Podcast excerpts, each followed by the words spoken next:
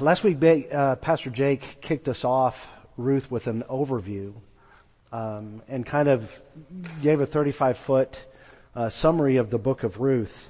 And I, I want to reiterate something that he said last week. You know, we, um, when we were looking for a, a new sermon series to do, we did the sermon series on James and then we did some Psalms. And I had used in communion a couple of times a couple of passages from some from Ruth and Pastor Jake goes, Hey, I, I really like those. Why don't we consider Ruth? Um, it was kind of serendipitous and, and spontaneous that we would get into Ruth. But he and I were t- discussing a little bit this morning and, and both of us are finding it so rich for us. Um, and I hope it's going to be rich for you and rich for the church as a whole. Let us pray. Father in heaven, as we come before you this morning, opening your word, we are reminded by Paul's words that all scripture is breathed out by God and is profitable for teaching, for correction, for reproof, for training in righteousness, that we might be equipped to do the work of ministry. We pray that in our prayer this morning for ourselves. And we pray for the Holy Spirit to illumine our minds and our hearts. Give us eyes to see Jesus and then to live out our lives in a way that resembles His. We ask this in Jesus' name. Amen.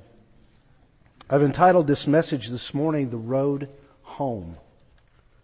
And I'm going to focus on three different topics here in this text.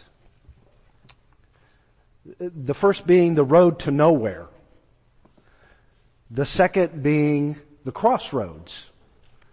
And finally, the road less traveled. Those will be the three points in the message this morning. But I do want to take a step back um, and give a little bit perspective, a little uh, my own perspective on on background Jake did a good job in summarizing things yesterday, but I, I do want to mention a couple of things.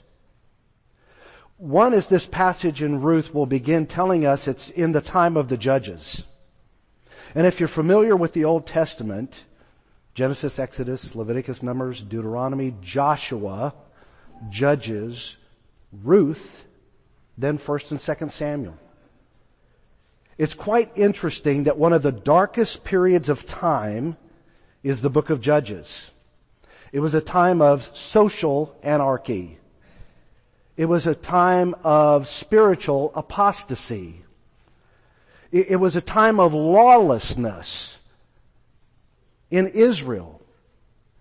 Moses was taken by the Lord. Joshua leads the people of Israel into the promised land, a new generation that is fully devoted to the Lord. And yet within one generation, things go downhill.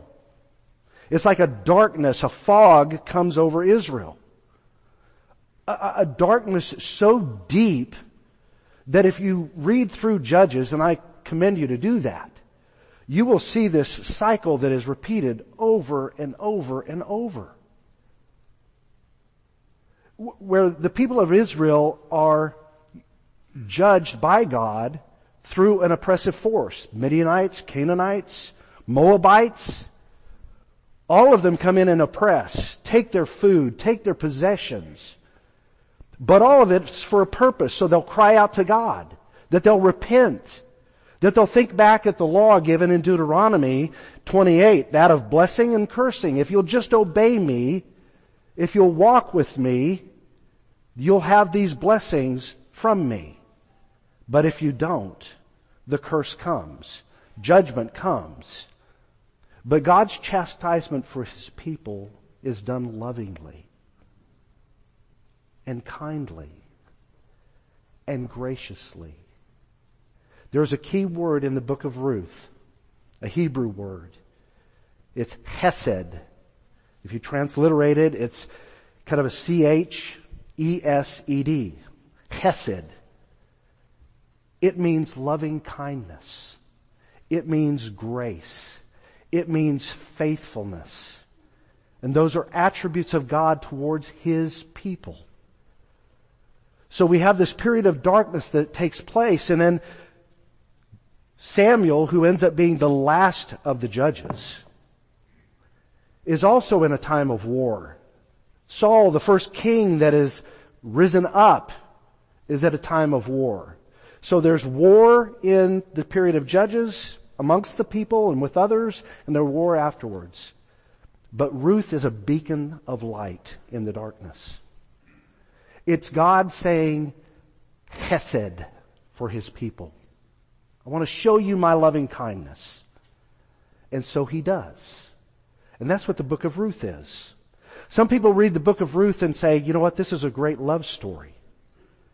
You, you, you see this young widow woman, Ruth, who goes into another land and meets a man there, Boaz, a very stand-up guy.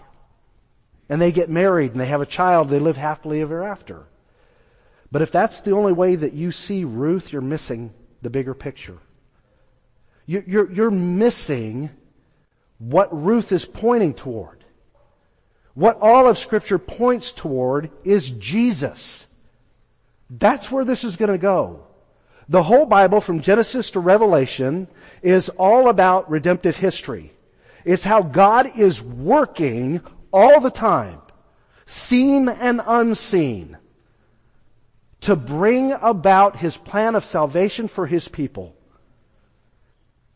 And though we don't know the author, that's what the author's trying to tell us. Ruth is parallel to Job. It's really, I believe, more intended for the readers than it is for Naomi, for Ruth, for Boaz. They, they are simply the characters in this part of the history of redemption for God. To play it out. Let, let me show you, God says, how through insignificant, ordinary, everyday people, I'm in the background, constantly working, constantly showing you loving kindness, constantly being faithful toward you. You may see pain. You may see suffering. You may see things differently but you don't see the whole picture. And so the author of Ruth is trying to pull back the veil and saying, let me show you how great this God is, how loving this God is. Let me show you how redemption works. God takes the initiative. And so that's what we have in this book of Ruth. It is a love story, but it's God's love story for His people. God's love story for his people. Well, what about this road to nowhere? Ruth begins in the first five verses. What starts out to be a good idea turns into disastrous tragedy. It says in the days when the judges ruled, it's that darkness that I talked about. There was a problem in Bethlehem. There was a famine. Now, if you read through the law, if you read through Deuteronomy, you will find that the reason of that famine is because of disobedience, unfaithfulness by the people of God.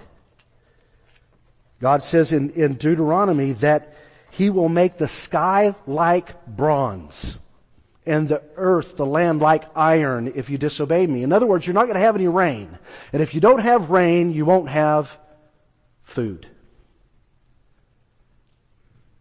And so, for the people of Israel, the people of Bethlehem, which by the way, Bethlehem means house of bread. Isn't that ironic? In the house of bread, there is no bread.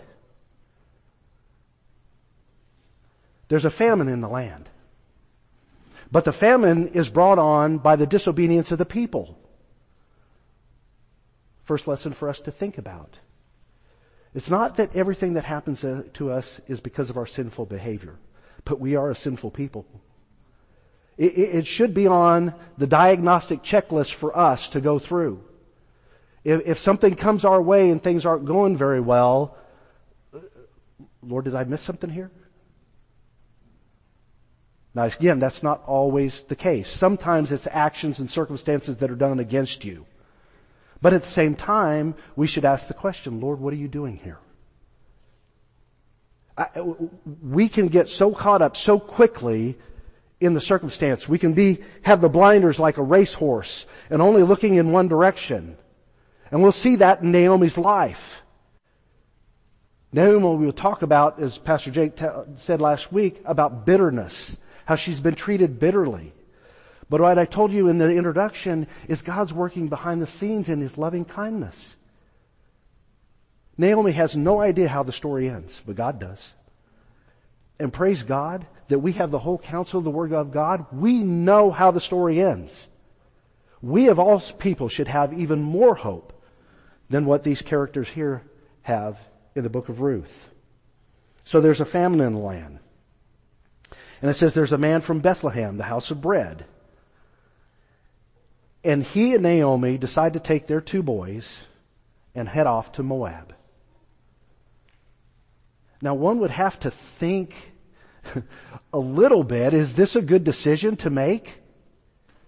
I, I, I mean, it's Judges chapter 3. It's early in Judges that it's the Moabites that afflict the people of Israel. Would you want to go into enemy territory? Think about that. It, it, it's also the Moabites that, that God said because they didn't take bread and water to the children of Israel when they came out of Egypt, none of them will be allowed into the congregation of our people to the tenth generation. There was a curse on the Moabites. Now there's nothing particular in scripture that says that you can't go there, Israelites, Jews. But if they would have looked to the Word of God, they may have had a different perspective. You remember Abraham and Lot? And they were both becoming very wealthy. A lot of sheep and goats, cattle and such. They, to the point they couldn't stay together. And, and Abraham said, we, we can't do this. Our, our shepherds are fighting with one another. We, ha- we have to separate. Lot, you choose. You, you say where you want to go. Where does Lot's eyes go? And what is the land of Moab? Across the Jordan? Across the Dead Sea? And what did he see? He saw green pastures out there. Brothers and sisters, we need to be careful about how we look at things in life. We so easily can walk by sight and not by faith. We, we can so easily think about the circumstances and go, I got this. I've got a plan. I've got a better way. I'm going to do this. That's what Elimelech does. And Naomi's with him. We don't know the conversations that they had as a husband and wife, but I'd like to think that their, that their conversations was a lot like conversations that I have with Gayla or anybody else in this room has with their spouse. It's not like scripture says that women are silent. Eve was active in Genesis. Here, Adam, eat this. Okay? She played a part. S- Sarah says, you know, the, the, Lord promised this child, this isn't happening. I, we gotta come up with a better plan here, Abram. Here, here's my, here's my handmaid. Take her. That, that's making choices based on sight, based on our own reasoning. But Jesus himself says, man does not live by bread alone, but by every word that proceeds out of the mouth of God. What was driving this decision? Where's the bread? Where's the bread? We see that in the people that followed Jesus. They were in it for the bread. So forget about Moses, uh, the Moabites being enemies of us. Forget about the fact that God has cursed them. For, forget about other passages you talk about we're not supposed to intermarry. That's in Deuteronomy chapter 7. You have all these things that God has already told you as the people of God. And yet all of that you throw out the window and you go, I want my stomach filled. But think about what they do here. They leave Bethlehem, the house of bread. They, they leave the country, the land of promise, where God's presence is. Not that He isn't present elsewhere, but that's where He is. And they leave the people of God. That, that's like us brothers and sisters saying, you know what? I've got this. I'm gonna go move out into the country. I don't need y'all. I don't need worship on Sunday. I, I don't need accountability partners. I don't need anything. I got this. And down the road, it's like, help. I'm in trouble. So they go following their bellies. What's in a name? What's in a name? It's interesting how the author of Ruth pulls out these names that we have in the book of Ruth. I think Jake mentioned this last week. Elimelech. Eli Melech means my God is king. Elimelech doesn't live up to his name. His God is no more king than flight of the moon. He's doing things according to himself. Naomi, her name means pleasant or pleasantness. She's happy. She's married. She's got a husband. She's got two kids, got my family. Let's go on a road trip. It says it, in, they intended just to sojourn there. That means a, a, short time. But by the end of chapter, verse 2, it says they remained there. They set up camp. Like Lot had gone to the land and then the next thing you know, he's living in Sodom. It's easy for us to drift, brothers and sisters. I am not judging them here. I'm looking at my own heart. I hope you are too. it is so easy for us to be so comfortable in our own lives to think that we have it all under control. And we don't. We don't. We are in desperate need of God. So they get there. They're living there. And Elimelech dies. The first tragedy happens. Then the second tragedy, the two sons take Moabite wives. They weren't to intermarry. They were warned that if they took other tribes, other nations' wives, that they would lead them astray to their gods. That was the problem. So they marry wives, Orpah and Ruth. And they're there for about 10 years, and then the two sons, Mahlon and Chilion, die. What's in a name? Mahlon means sterile, sickly. Chilion means spent, frail. Now these are probably nicknames used by the author. But what he's saying is these two men were wanting, lacking. They learned a lot from their father whose name was My God is King, but he really wasn't. And so you have two men that really aren't much of men. Not godly men. I'm not talking about a type A personality, bodybuilder, football player. I'm just talking about a man after God's own heart. They're not that type of man. And before you know it, what looked like greener pastures was the road to nowhere. Death destruction, tragedy, the family torn apart, other expenses that might be entailed later, no inheritance, no protection, no provision. All those things are gone. Naomi's in a foreign land. It's as if she wakes up one day and goes, what have I done? Have you been there? Lord, what have I done? What, what, what have I done? I've been on this road to nowhere and I've neglected you, Lord, and I've neglected your people.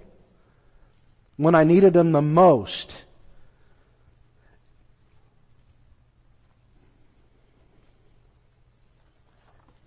But what does God do? What he always does. He brings the gospel. He brings the good news. And in verse 6 of this passage where we get into the crossroads, the returning, the turning that takes place. This word return or go back or turn is used ten times in this passage. It should speak loud to us. It means going from one direction to another. Doesn't that sound familiar? God sends word somehow, some way to his people. In this case, Naomi is in the fields of Moab. She would have been gleaning because she was the alien. She's having to get the little crumbs, the little leftovers.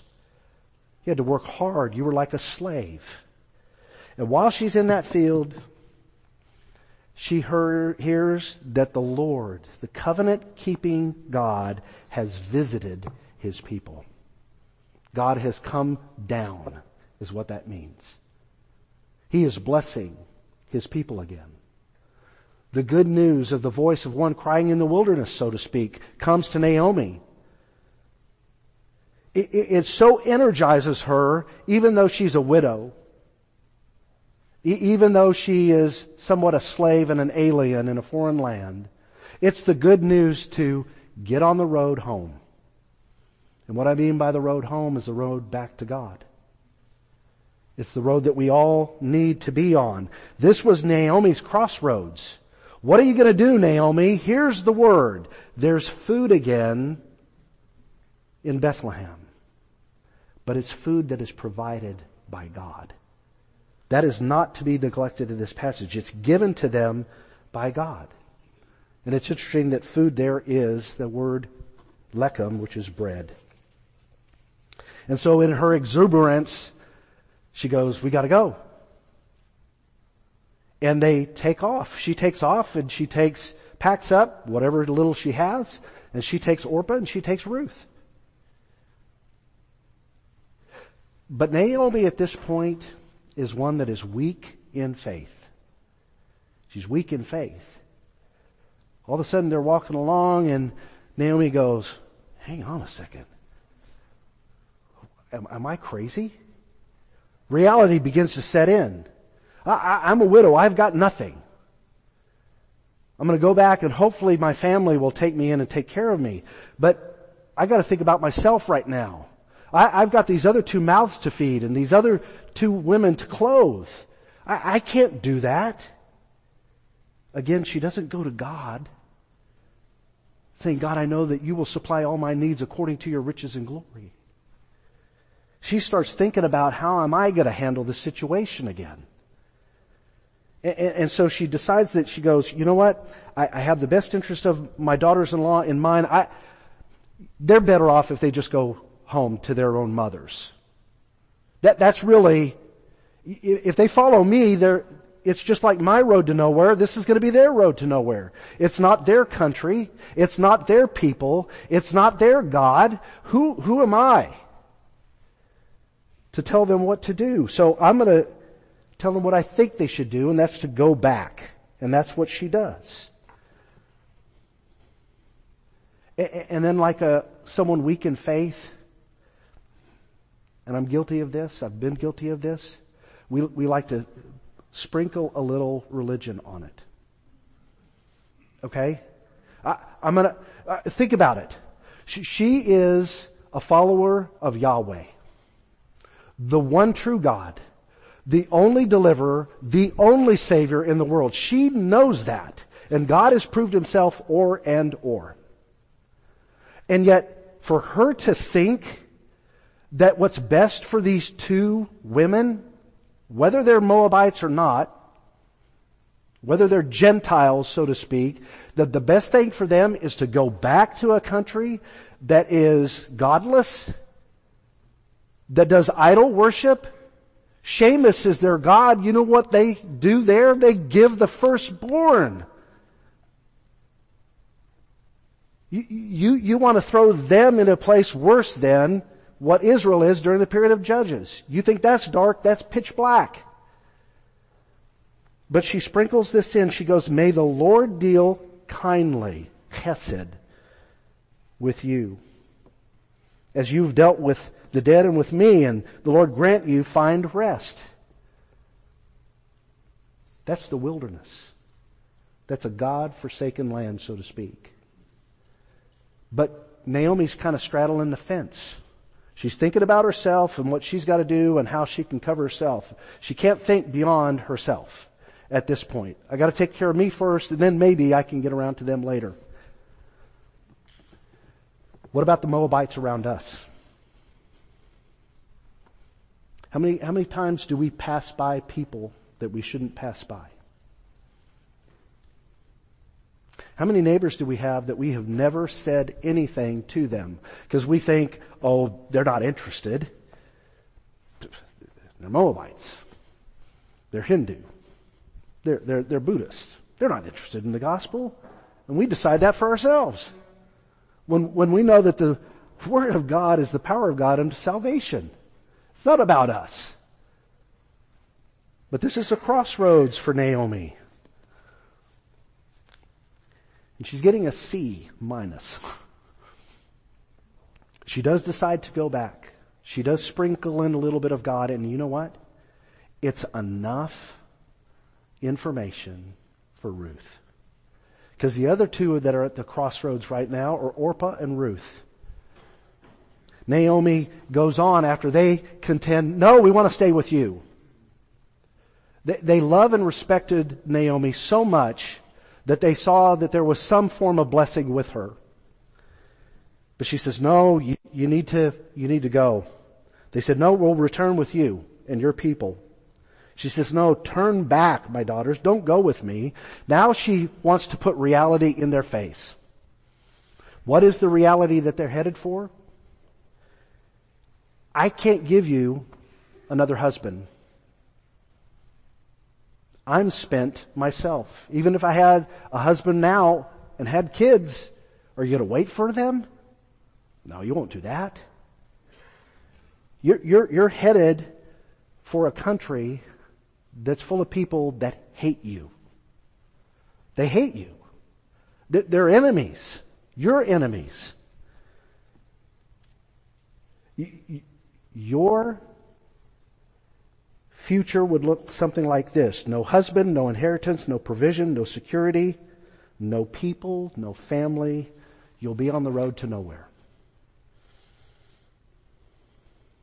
Orpah doesn't need much more encouragement than that.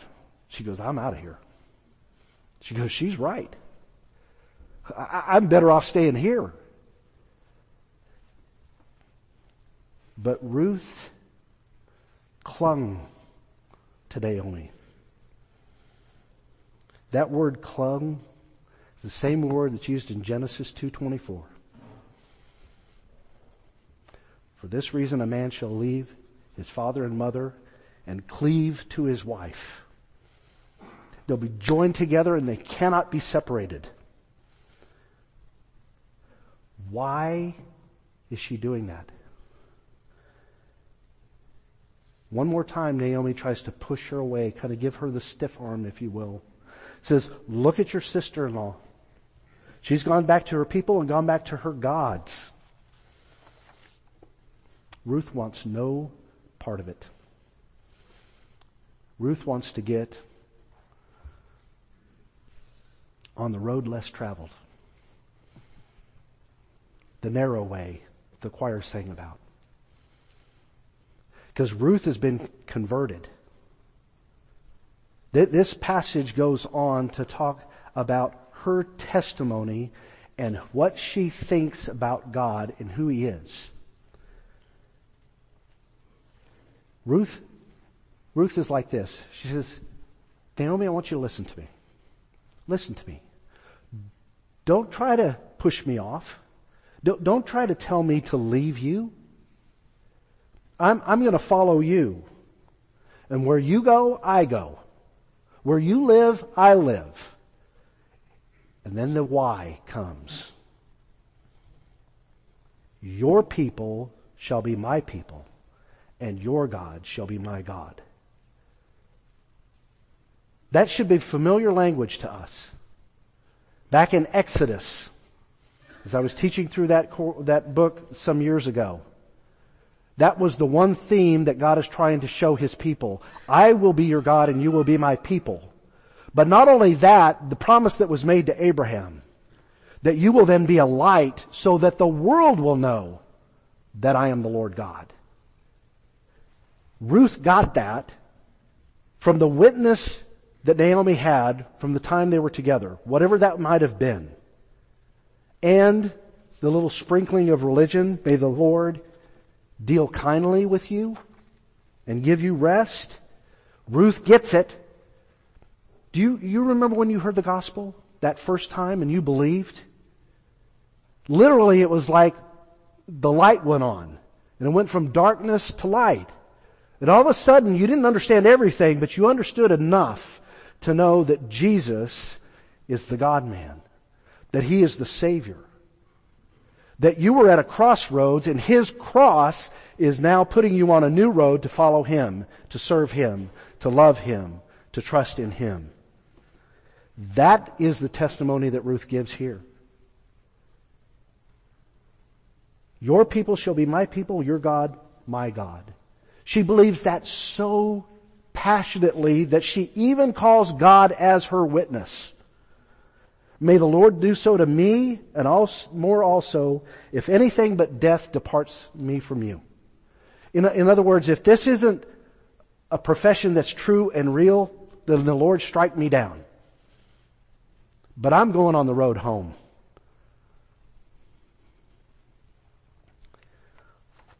Home is a natural phenomena for all humanity. Yes, there may be some people that don't have homes. But every day, we get up, most of us, and we leave home. We go to school. We go to work. We go to the grocery store.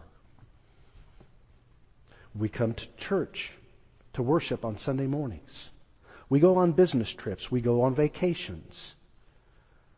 But it doesn't take long for us to, as much as those are fulfilling things that we do in our vocation, brings us joy, vacations and such, there comes a point where we begin to long for home. There, there's a longing that needs to be filled. And either at the end of the day, the end of a week or a month, whatever the time is that we're away, we're looking to go back home.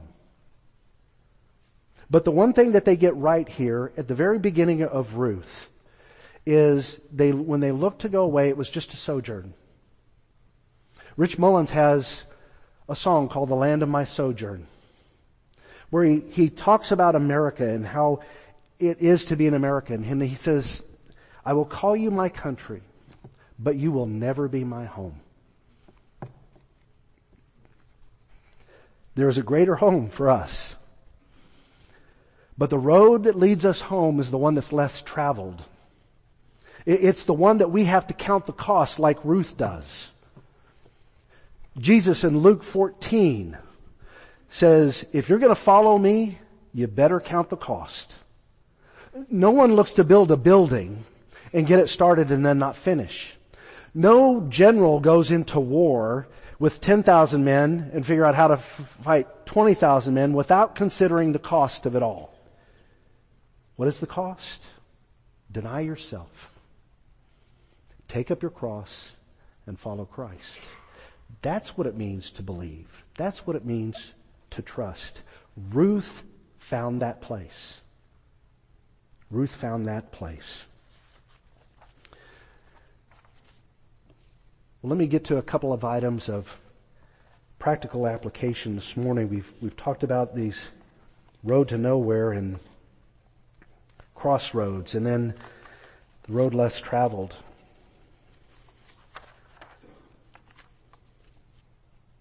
Here's some questions for you to consider. Do you live by sight and not by faith? Are you handling too many things on your own? Most of us deny that right away, saying, mm, I, I don't. I, I trust in the Lord. I'm going to do that. I would say, really? Many of us lived in silos. I make these decisions based on my spiritual life, and so I will talk to elders. I'll talk to pastors. I'll talk to deacons. I'll talk to brothers and sisters. Seek wisdom and discernment in those areas because it's a spiritual area. But I won't in other areas. A couple of years ago, I had a conversation with, with someone in the church. They were thinking about making a career change. Want to know what I thought about it. I said, well, I'm glad you asked. I actually recently read a book. Jonathan Leeman. If you know Dave Leeman used to be a choir director here. His son is part of Capitol Hills Baptist Church in Washington DC. He wrote a book called Church Membership. One of the things that's interesting in the book that he really steps on toes, but I think he's right. He says every decision, everything that we do should not be separated, should not separate us from our relationship with Christ. So what I have in Him, He directs, He guides my paths. Peter says in his second epistle that he has given us everything to, for life and godliness. Both spheres, so to speak. My personal spheres and my spiritual spheres. They all go together. There's no separation between the two. Listen, this career change that was being considered, the one thing that I ask, is there a good church there? Is there a place to exercise your spiritual gifts? Well, those are good questions. Or do I look at just going somewhere else because it's a promotion? It's more money. I can have a bigger house. My kids can go to better schools. See what I mean? Do, do we think holistic about our relationship with Christ? It doesn't mean we can't go after promotions, but it means that we don't separate our lives. And I live in this one sphere and I control this one and God, you control this other one. But then when things go bad in the other one, First thing I do is, hey, can you pray for me about this? I'm having problems over here. Why do we wait? Are there any Moabites in your life? Think about that one. Do you have a list of people that you pray for? I have a short list I need to add to it. Do you have people that you pray for their salvation? Do you pray for yourself like Paul asked for prayer to have a boldness to proclaim the gospel to others, to evangelize? It's a lost world. Have you forgotten God's grace? So easy to do. He is so good to us. We take it for granted each and every day.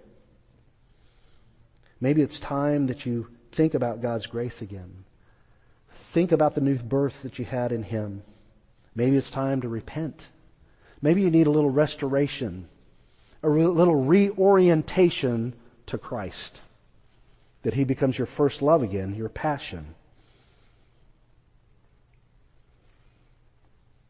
And finally, do you need Jesus? Contemplate that. Do you need Jesus?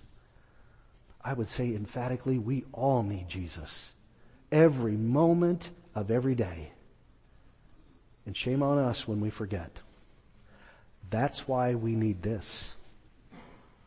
That's why we need membership within the church. That's why we need to come alongside one another to encourage and build one another up in the faith.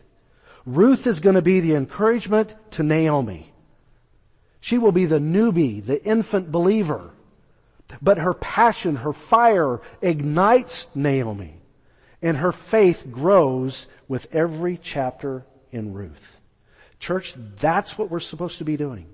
Encouraging one another, building them up in the faith, equipping them to do the work of ministry, and then reaching out to the Moabites in our lives. It's that simple. God, help us all to do that. Let us pray. Father in heaven, Lord, this love letter from you to us is so convicting. Father, it shows us our own lives. All the things that happen to us. The pain and the suffering, the, th- the affliction, things that bring bitterness into our own lives, and yet you are working in the background. The other side of the tapestry that we cannot see, but you through your word reveal that it is true. That you are working out our salvation. That you are sanctifying us. That you are bringing us more and more into the image of Christ to a point of glorification in the resurrection that is to come.